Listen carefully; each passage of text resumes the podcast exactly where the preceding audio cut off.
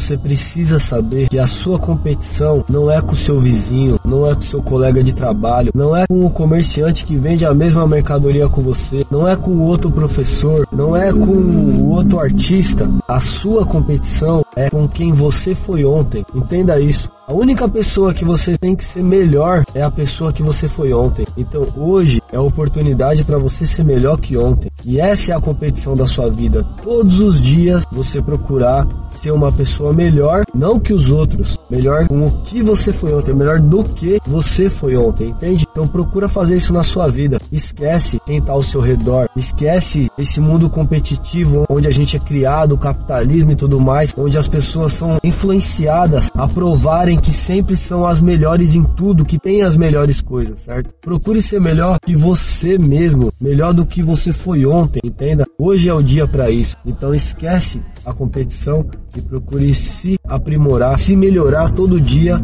E eu tenho certeza que você se melhorando todo dia, se aprimorando todo dia, uma hora você vai chegar onde você quer, tá certo? Tamo junto.